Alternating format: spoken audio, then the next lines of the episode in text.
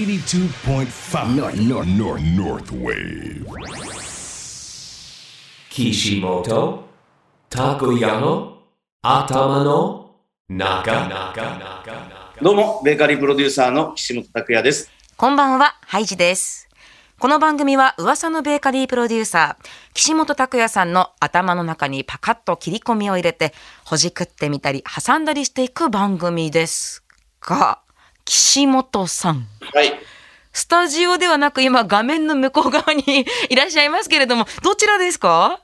あの、今、横浜なんですけど、ええ一昨日ね、ちょうどバンコクから帰ってきたばっかりなんですよ。ああ、お帰りなさい。はい、なんか、宮古島、バンコクと渡って、ようやく横浜に着きましたね。そして札幌まではたどり着かなかったってことですね。たどり着かないけど、実はね、宮古島もバンコクもものすごい暑くて、やっぱ暑いと必然的にやっぱ北海道って恋しくなるんでうすよ。ーん。もうずーっと札幌行きたいな行きたいなと思ったんですけれども、はいちょっと今回スケジュールが合わず今回はちょっとリモートで全力でやらせていただきたいと思います。わかりました。というわけでね、岸本さんはリモートでの出演となりますが、実はスタジオにはゲストをお迎えするんです。はい、小樽にある和菓子屋さん、優香のオーナーさんです。青木裕二さんなんですけれども、はい。岸本さんとはどんなつながりのある方なんですかね、青木さんとはですね、まあ、今じゃもう SNS でもつながってるんですけど、まあ、まず前提として今日ずっとお会いしたかったんですね、ゆっくりとこのラジオのゲストとして。で、青木さんと知り合ったのは、以前あのゲストで出ていただいたトレゾアはい、スナックの。はい。の、トレゾアの、小杖ママのお店の周年記念か何かの景品で、どら焼きが出たんですよ。ええ、このどら焼きを食べた時に、ものすごい感動を覚えて、こういうアプローチのどら焼きってあるんだなと思って、そこで青木さんのことを紹介してもらって、そこからです。へえ。もともと繋いでいただいたのは小杖ママなんですかね。ああ、そうだったんですね。はいそれで、ゆっくりお話を伺っていくのは、じゃあ今日が初めてという感じですか初めてだし、あのどら焼きについてなんかいろいろと僕も聞きたいことがあったので、はい。そう青木さんの何でしょう生い立ちとかこの和菓子に対してどうお考えなのかとかそうそこら辺っていうのは非常に興味を持ってましたね。わかりました。それでは今週は岸本さんの頭の中と、小樽和菓子工房優香のオーナー、青木さんの頭の中をほじくっていきたいと思います。はい、よろしくお願いします。はい。では岸本さん、今週の1曲目お願いします。はい、なんかね気分は僕の中でも夏なんですね。うん。で夏らしいなんか90年っぽいフレーズなんだけど今時の曲でで6月っていうとやっぱ紫陽花じゃないですか。はい。なので、えーキャナイの紫陽花をどうぞ。岸本たこやの頭の中キャナイ、アジサイ、お聞きいただきました。岸本拓也の頭の中。今週はリモート参加のベーカリープロデューサー、岸本拓也さんとハイジでお送りしていますが、スタジオにゲストがお越しいただいておりますのでご紹介します。小樽和菓子工房、優香のオーナー、青木裕二さんです。よろしくお願いしますよ。ろしくお願いします。小樽和菓子工房有価の青木と申します。よろしくお願いいたします。青木さんこんにちはこんよにちは。ろしくお願いつしますも参加ありがたいです。あのなんか嬉しいですこうやってはラジオでい、も本当嬉しいです。緊張してますが、よろしくお願いします。いいやいや、ゲストでお越しいただきたかったんでね、今日ひとしおですね。やー嬉しいです。青木さん緊張されているということは、岸本さん、ズームでまだちょっとほっとしているって感じですかそうなの、ここにあの現物いたらもっと緊張すると思うんで すけど。いやいやいや、プレゾーでお会いしてますからいね。やーすいません、あの時は酔っ払ってて、申し訳ないです。じゃあ今日はまだね酔っ払っていない状態ですが、この番組でお話を伺っていきます、まずお店のご紹介をいただきたいんですが、はい小樽和菓子工房優香、はい場所はどのあたりにあるんですか、えっと、場所はですね、小樽駅をまっすぐ背を向けてですね、海の方に下がっていくんですね。はいそうしましたら、あの、左手にスリラーカラオケがありまして、交差点の。で、右側にコスモスタンドっていう大きいガソリンスタンドがあるんですよね。はいそのガソリンスタンドの斜め向かいに、あの、後藤商店という小樽歴史的建造物はいの大きな建物があるんですけど、その1階のテナントでやらせていただいておりうます。ーんアクセスもいいですねそうですね、便はいいとは思います。お店を始めてからどのぐらいなんですかえっ、と、今年の4月の27日で丸5年になりました。へーなんとか5年持ったって感じです。ありがとうございます。そしてお店一押しのお菓子っていうのはえもちろんあの小樽地鶏の卵を使ったどら焼きが一番人気ではありますけども、えっと、あの季節によっていろいろフルーツ大福もやっておりましてですねそちらが結構今人気ですね。 7月頭だとどんなものがありますかねえっ、と今アイスやってましてですねおうあのくず粉と寒天が原材料でであ,、まあ、あとフルーツとか入れてですねあの溶けないアイスっていうのを販売してますえー、食べてみたい面白い。面あ白い。の寒天なのであの溶けてなくならないんですよねアイスだと溶けてこう液体になってしまうんですけど、まあ、要はゼリーみたいな感じですねメージへえはー、美味しそうですはいあなるほねあのち岸ょっと本さ食ん感もじゃあ若干変わったりするわそけうですねシャリシャリになってきますねだんだんと、岸本さんがあの感銘を受けましたどら焼きはやはり人気ナンバーワンということでしたけれども改めてどら焼きを食べた時はどう感じましたそういや僕も基本的にこのパンやってるじゃないですか同じやっぱり粉を使うもののアプローチとしてなんかね優香さんのどら焼きって非常にコクがあるんですよねありがとうございますでこの小樽地鶏って調べたら3日に1回しか産まないんですよね確かそうですね卵はいでとにかくこう濃厚な味わいと特に味がやっぱりしっかりしてるのでそれはやっぱり相当なこだわりがあるのかなっていうのはいつも感じてます岸本さんからどら焼きと聞きますと、はい私はやはり札幌のカレーパンダで販売しておりましたどら焼きだが思い浮かぶんですけれども、はいどら焼きだのヒントはもしかして青木さんからそうです。あの、どら焼きだはですね、実は全部優香さんに作っていただいて、優香さんとか青木さんですよありねが。とうございます、作っていただきました。そうだったんですねはいなので、僕が最初こう、トレゾワで食べた時に、非常に感銘を覚えて、まあ、我々のこのどら焼きだとして作ってもらうということと、カレー食べた時ってやっぱりスパイス感が残ったりとか辛いじゃないですか。うんその後この甘さで、プラスマイナスゼロに補ってもらいたいなっていう時の理想などら焼きができたと思ってます。ありがとうございますす青木さんどら焼きだを作ってほしいと頼まれた時はどんなお気持ちでいしやた、びっまず正直一番最初はびっくりしましたね。あの岸本さんの会社からいきなり電話来てですね、ええ作ってほしいって言われた時にで すね、ひっくり返りそうになったんですよ、まず。いや、俺僕ちゃんとできるかなって、もうワンオペなので、どうしようっていうのがまず先でした。ワンオペということは優香さんのお菓子はすべて青木さんがそ作らうで、れてはい、一人で作って、多いんですよね。へえで奥さんに売ってもらってっていう二人でやっております。はい、はい。どら焼きだお味もねこだわりはそうですけれども文字のね版を押す作業もあるわけじゃないですか そうですね、はい。あのあねのロゴはこだわったね、結いや、構。可愛いです、すごく。あれはびっくり可愛いですね、本当に。えー、私も岸本さんカレーパンダの店舗で販売されていた時どら焼きだ食べたんですよあのね、やっぱ嬉しいのが、最初はこの裏メニューという形のね、位置づけで発売させてもらったんですけど、中にはね、このどら焼きがメインで買いに来られる方いらっしゃったんですあーよ。嬉しいですねあ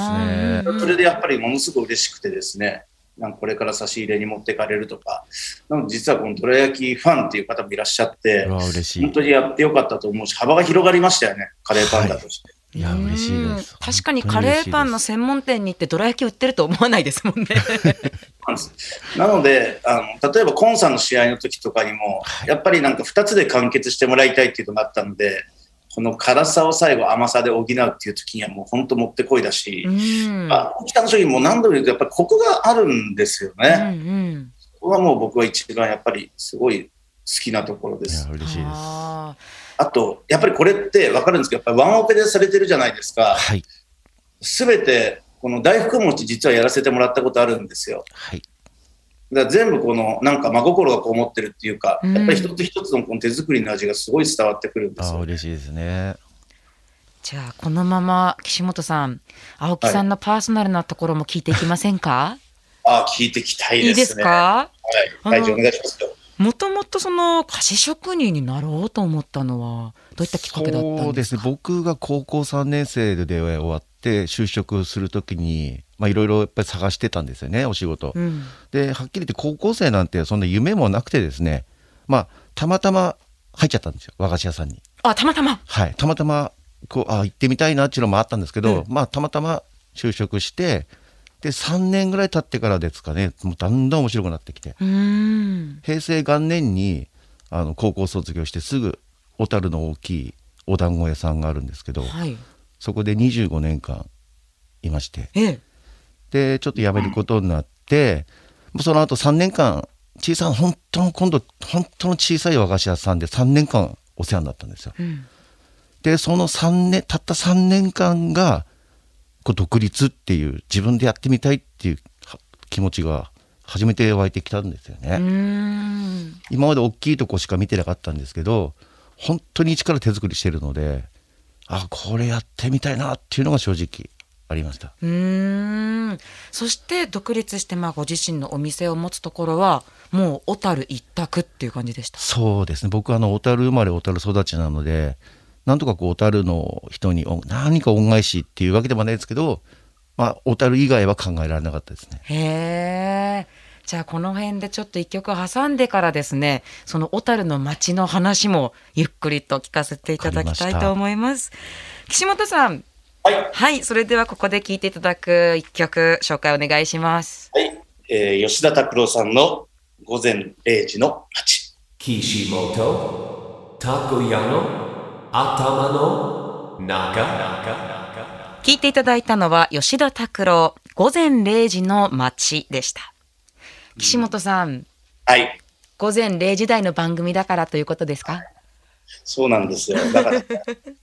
あの夜にね、この意外と和菓子とお酒って合うんです。ほー。僕好きなのは、大福と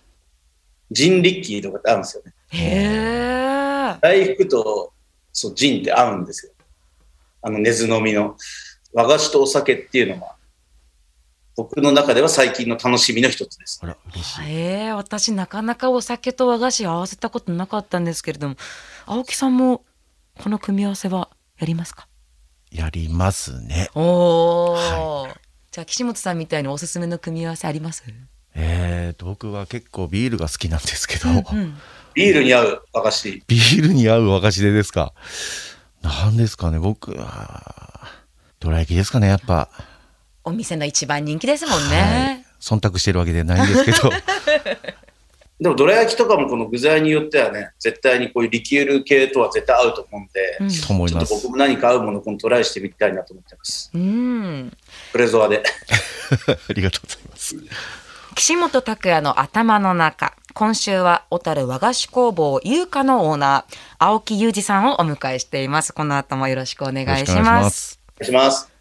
小樽ご出身ということでねはいはい、小樽大好きそうですね。モータルから一歩も出たことはありません。ええ小樽の魅力教えてください。まあ、小樽はやはりあの海も近いですし、山もありますし、えっ、と、どこにいてもまあ15分、20分以内でスキー場に行けたりとか、うんスキー場から海が見えるとか、そういった古き良き街並みもありますし、まあ、語り尽くしたらキリがないぐらい、そうですね。うん、小樽は、うん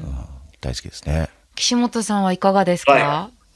僕ね、もう、小樽ってね、かれこれ多分30年ぐらい、多分行ってないと思うんですよう。ーん。 30年どころかな、もっと行ってないのかな。だから、逆に小樽のイメージっていうのは、いろんなガイドブックとかで見たりして、やっぱりそうハイカラであったりとか、運河であったりとか、まあ、洋のイメージがありますよねあ、ー洋そうがではすそうですねね。はい。そういう時になんか、僕だから優香さんのこのどら焼き食べながらハイカラのイメージとか、僕の中の楽しみ方として想像してますよ。うーん。ただなかなか時間取れないんで、地図帳見ながら、あの、コンサの練習場があって、その後手稲があったりして、その先が小樽なんだなとそう思でいすながねら、。はい。ぜひ今度いらっでしもゃい青木くだささんに会いい。に行きたいですね。ぜひいらしてください。時間は作るものな ので、行かせていただきます。ぜひよろしくお願いします楽しみですね。楽しみです岸本さんの小樽訪れるそのお話エピソードたっぷりねこの番組でも聞けたら嬉しいなと思いますよな。んかね、青木さんと一緒に、このお酒と一緒に合わせながら、これが合うなとか、そういうような話をしながら、じっくりと、青木さんの和菓子を堪能したいですいやーありがたいです。うんうんうん青木さんはえー今年の4月でお店が5周年そうです。ということでしたけれども、はいどうですか5年間こうご自身でお店やられてみていやーあっという間というか長かったというか複雑ですね。でも周りの人たちにすごい助けてもらってですね。もうなんとか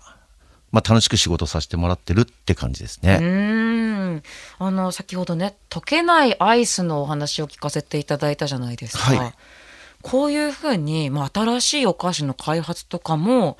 よくやってるっていう感じなんですそうですねはい自分で、まあ、作っているので、まあ、いろんな情報は仕入れるんですけど、まあ、なんか和菓子屋さんっていうよりもなんか変わったものもううちでしかないものを最初から目指して、うんもう堅苦しい和菓子屋さんではなくてちょっと変わった商品が多いですうち、うーんいや確かにあの商品だけではなくてですねあの、まあ、和菓子職人さんってどういうイメージかわからないですけれども青木さん髪の毛が金 金髪でいらっしゃいましていやあのあんまりこの見た目的っていう感じだと和菓子職人っぽくはないですそうですよねそうなんですイメよージしてよく言われちゃうんですよねあ本当ですかはいじゃあ私だけじゃなかったんだこう感じてたの そうだでもね、青木さん質問なんですけど、はい高校卒業するときに、はい例えばパンとか、はいケーキ、洋菓子とかはい選択肢あった中で、はい特にお菓子の中でも和菓子に進もうと思った理由っていうのはあるんですかいやー大手だったのでそこのお菓子屋さんがまなあるそほどれで行ってみたいなっていう気持ちはあったんですけど、うんまあ先ほど言ったようにそのまだ高校生なもんですから何やりたいっていう明確な目的はなかったんですよね。うんうんまあもう遊んでた頃な のであちこち行ってばっかりだったんですけど、まあ、就職して、まあ、23年経った頃にこうがっつりハマってったっていう感じですね。あこの面白さにはまってっちゃう。そうなんですよ。のめり込んじゃいまし入ってた。からね、はい入ってから逆にこの楽しさを知らせてもらったっていう形で、はい、そうです、そううです。ーんこ青れ木さんのやっぱ一人でワンオペレーションであれだけのバラエティ豊かな商品作るって、はい。本当すごいと思いますよ。いや、ありがとうございます。これからこうチャレンジしてみたいものとかあるんですか僕、カステラが結構得意だったんですけど、カステラを焼くオーブンがなかなかでかくて、今のうちの厨房にはちょっと難しいので、ままあ、いつか、まあ、小さなオーブンが開発された時に、カステラ焼けるようなオーブンが出た時に、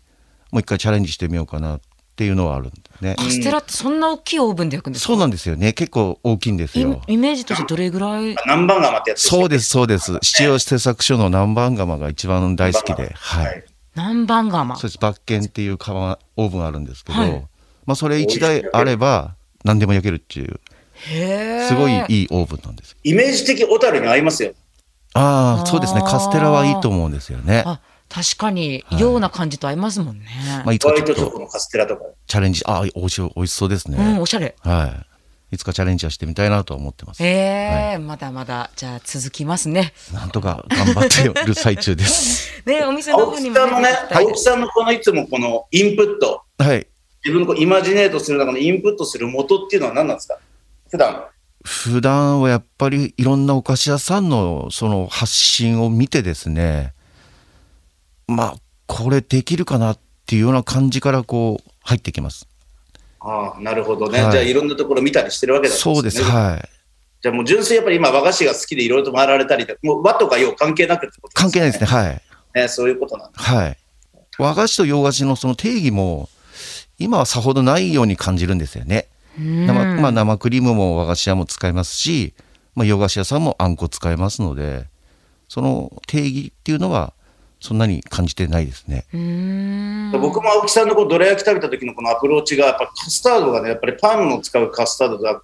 明らかに違うんですけど、ものすごい美味しい。あーうんはい、ありがとうございます。どら焼きとは本当最高のマッチですよ。はい、